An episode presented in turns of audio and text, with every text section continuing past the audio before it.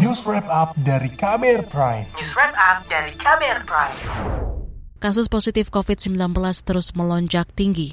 Dalam sehari terakhir, kenaikan mencapai enam kali lipat. Apa upaya pemerintah mengantisipasi ledakan kasus di tanah air? Berikut laporan khas K B R yang disusun jurnalis Muthia Kusuma Wardani. Saudara, angka kasus baru positif covid sembilan belas di Indonesia tak kunjung berkurang, bahkan meningkat berlipat-lipat. Satuan Tugas Penanganan covid sembilan belas mencatat kenaikan kasus positif mencapai hampir empat ribu kasus pada tiga belas Juli lalu. Juru bicara pemerintah untuk penanganan covid sembilan belas, Wiku Adisasmito, mengatakan angka itu enam kali lebih banyak jika dibanding sebulan sebelumnya. Pulau Jawa dan Bali menjadi penyumbang kasus positif harian terbesar, yakni sebanyak lebih sembilan puluh lima persen dari total kasus corona di tanah air. Wiku menyoroti masih rendahnya capaian vaksinasi dosis ketiga atau booster di tanah air. Selanjutnya, yang penting untuk dilakukan juga adalah vaksin booster.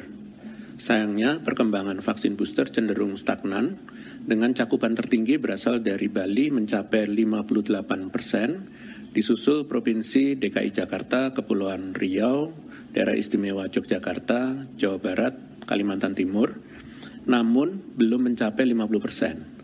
Bahkan dua puluh delapan dari tiga puluh empat provinsi di Indonesia cakupannya masih di bawah tiga puluh persen. Juru bicara pemerintah penanganan covid sembilan belas, Wiku Adhisa Smito, menambahkan, reinfeksi atau infeksi lebih dari sekali masih bisa terjadi meski orang itu sudah disuntik vaksin booster. Apalagi terhadap kelompok rentan seperti lansia, orang dengan komorbid, dan orang yang baru divaksin dosis satu. Wiku menegaskan pentingnya perilaku hidup bersih dan sehat untuk mencegah penularan covid sembilan belas.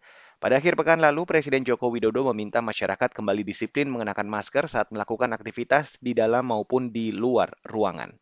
Lebih penting untuk bisa kita lakukan. Saya juga ingin mengingatkan pada kita semuanya bahwa COVID masih ada.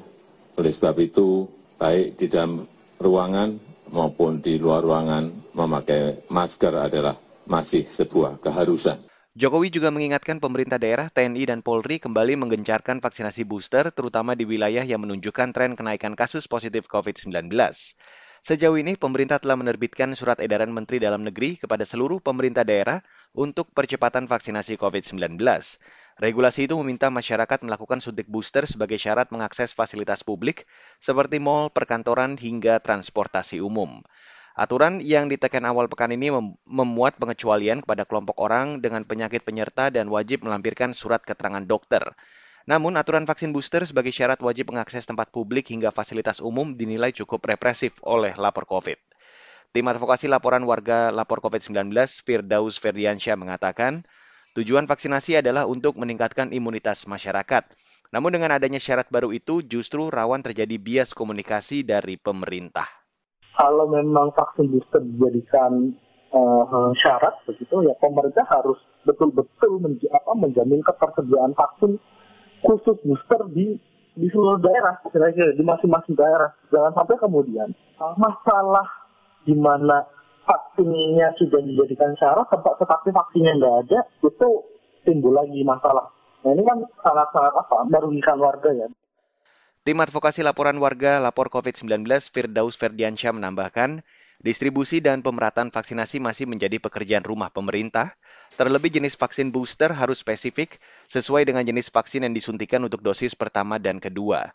Sementara itu, anggota Komisi Kesehatan D P R, Rahmat Handoyo, meminta pemerintah memperketat kegiatan masyarakat jika terjadi lonjakan kasus covid sembilan belas. Tetap menggunakan P P K M level kalau ternyata masyarakat dengan imbuan itu e, masih tetap melakukan suatu aktivitas yang kemudian potensi naik, saya kira P P K M level ya harus kita terapkan. Kalau terjadi kenaikan, tentu pembatasan-pembatasan aktivitas masyarakat akan kita kembali lagi, mundur lagi. Pembatasan menjadi e, work from home, kemudian pembatasan kerja di dalam kantor dikurangin atau ada pembatasan, termasuk di mal buat pembatasan, nah itu perlu kita gaungkan kembali. Anggota Komisi Kesehatan D P R Fraksi P D I Perjuangan, Rahmat Handoyo, menjelaskan pengetatan kegiatan masyarakat merupakan konsekuensi apabila masyarakat terus mengabaikan protokol kesehatan dan memicu ledakan kasus corona.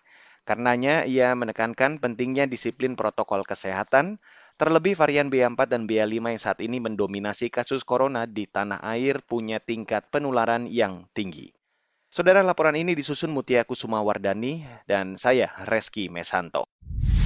Kamu baru saja mendengarkan News Wrap Up dari K B R Prime. Dengarkan terus K B R Prime dot I D, podcast for curious minds.